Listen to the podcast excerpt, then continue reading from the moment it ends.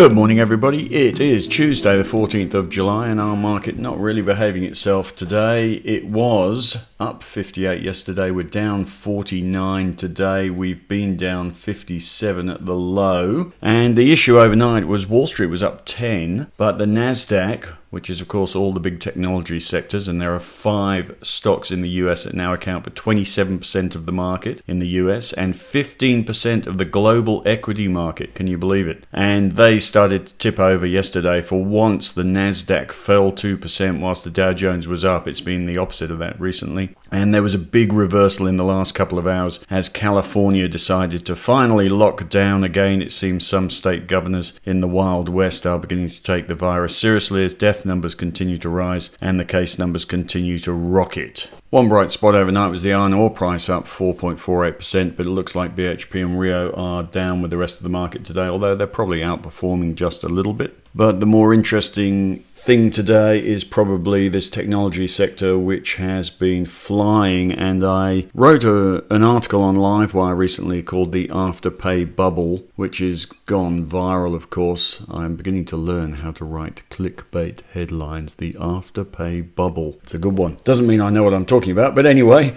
actually, I clearly don't know what I'm talking about because if I really wanted a clickbait headline, it would say The 10 Things Warren Buffett Loves About the Afterpay Bubble. Mr. trick there. Oh well, next time. The article looks at the technology balloon that has blown up globally, and is it stupid or is it clever to be buying Afterpay on a PE of hundreds?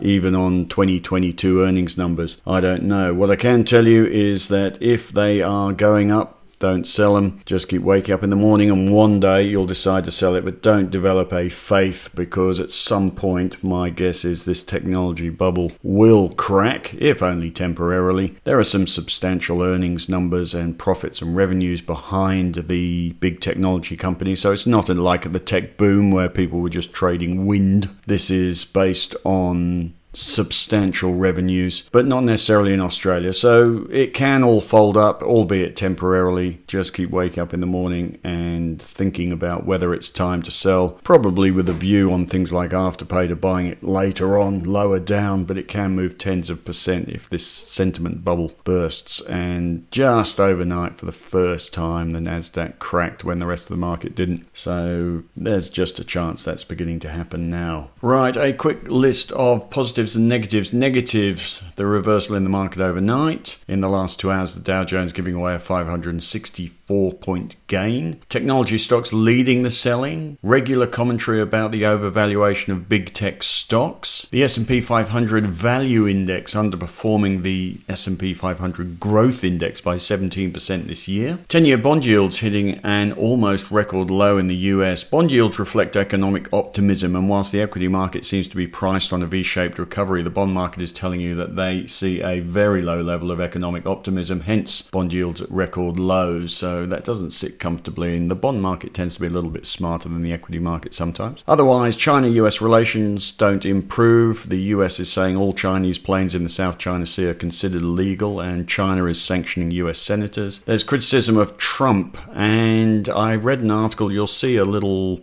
section about in the strategy piece today. I read an article from a Fidelity fund manager saying that if Joe Biden gets in, he's going to reverse tax cuts, and that could knock as much as 12% off earnings numbers. And with certain calculations, he concludes that the S&P 500 could fall 15% on a Joe Biden victory, and it looks likely because Trump's approval rating is at an all-time low at the moment. And I saw on the project last night one comedic making the point that it's taken 130,000 deaths and now he wears a face mask. Oh, applause, applause. And she has a point. It's hardly something that we should praise him for.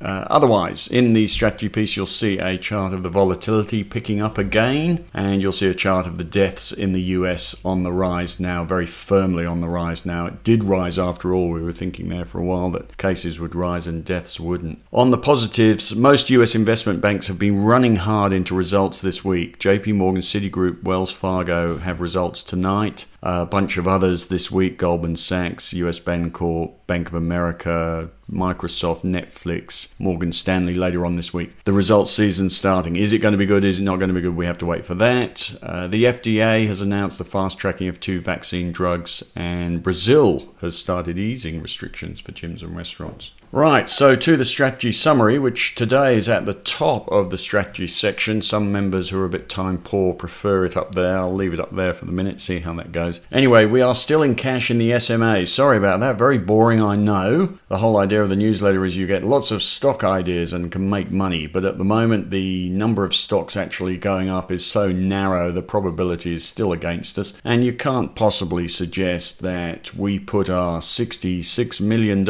into the market against the backdrop of these headlines. We're trying to achieve what we're calling step performance, which is step in and the market goes up. So step up, step out, step up, step out. So we're trying to avoid the bad bits of the market. We don't need to be in the market when the market's going sideways. Yes, there are some stocks going up. Yes, Afterpay is flying and that sort of stuff until today and we could make money out of those. But it really, really is a narrow corridor of stocks that are going up at the moment. So we are happy to stay out in our SMAs. Chris is doing stuff in the MT portfolios. Henry's doing stuff in Henry's Take, mostly in smaller companies. And there are some great gains and ideas in there. But we are dealing with real money, so we're just staying out. And I apologize for not doing anything more exciting in this section, but it's a important message to people that that's our opinion at the moment. Meanwhile, Chris has added BHP, Fortescue, Rio in the markets today portfolios. Now, we haven't added them in the SMAs. We're going to watch the Chinese GDP number on Thursday, which could be pivotal for the resources sector. Also, the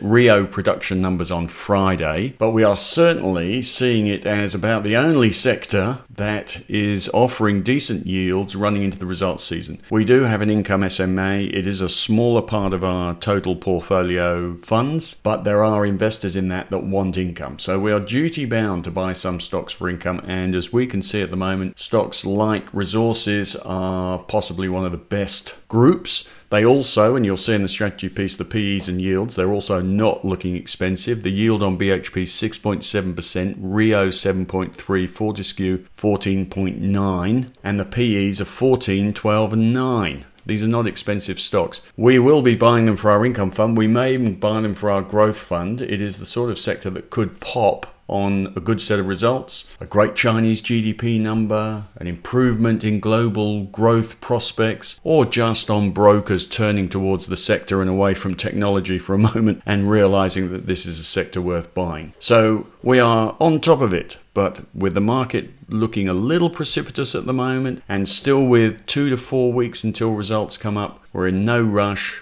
We're going to let this Chinese GDP number go through, the Rio production numbers go through. Keep waking up in the morning and see if something prompts us to buy them. But we are definitely looking to buy them for the income investors. And if things roll out nicely, we'll buy them in growth as well. Uh, we are looking to add other income stocks in the SMA as well. And although again it, things are a bit precarious, we're in no rush. We've got a few weeks to go. There are other stocks we're looking at. Some of them are in utilities, infrastructure, uh, banks. Unlikely. Didn't like that article about Westpac raising two billion dollars or looking to raise two billion dollars. If Westpac goes on a capital raising round, the banks are just going to get killed again, and I can't see anything that's going to pop them ahead of results. So we'll just wait, I think, for the CBA results, which are on August the 14th, before betting on whether to buy them for income income. I don't think we'll be buying them for growth at any point, but uh, maybe in the income fund. Uh, otherwise, the chart of the ASX 200s in the newsletter today, our market is still very much sideways in general, thanks to the bank sector dragging an anchor, and thanks to our tiny technology sector, our market's gone sideways whilst the US market's been going ever higher. If the US market tips over, then we are going to probably tip over as well. Volatility jumped overnight. As I say, that's often a sign of change in direction in the US. Virus news is all negative. Interesting to see the NASDAQ falling, it's not invulnerable.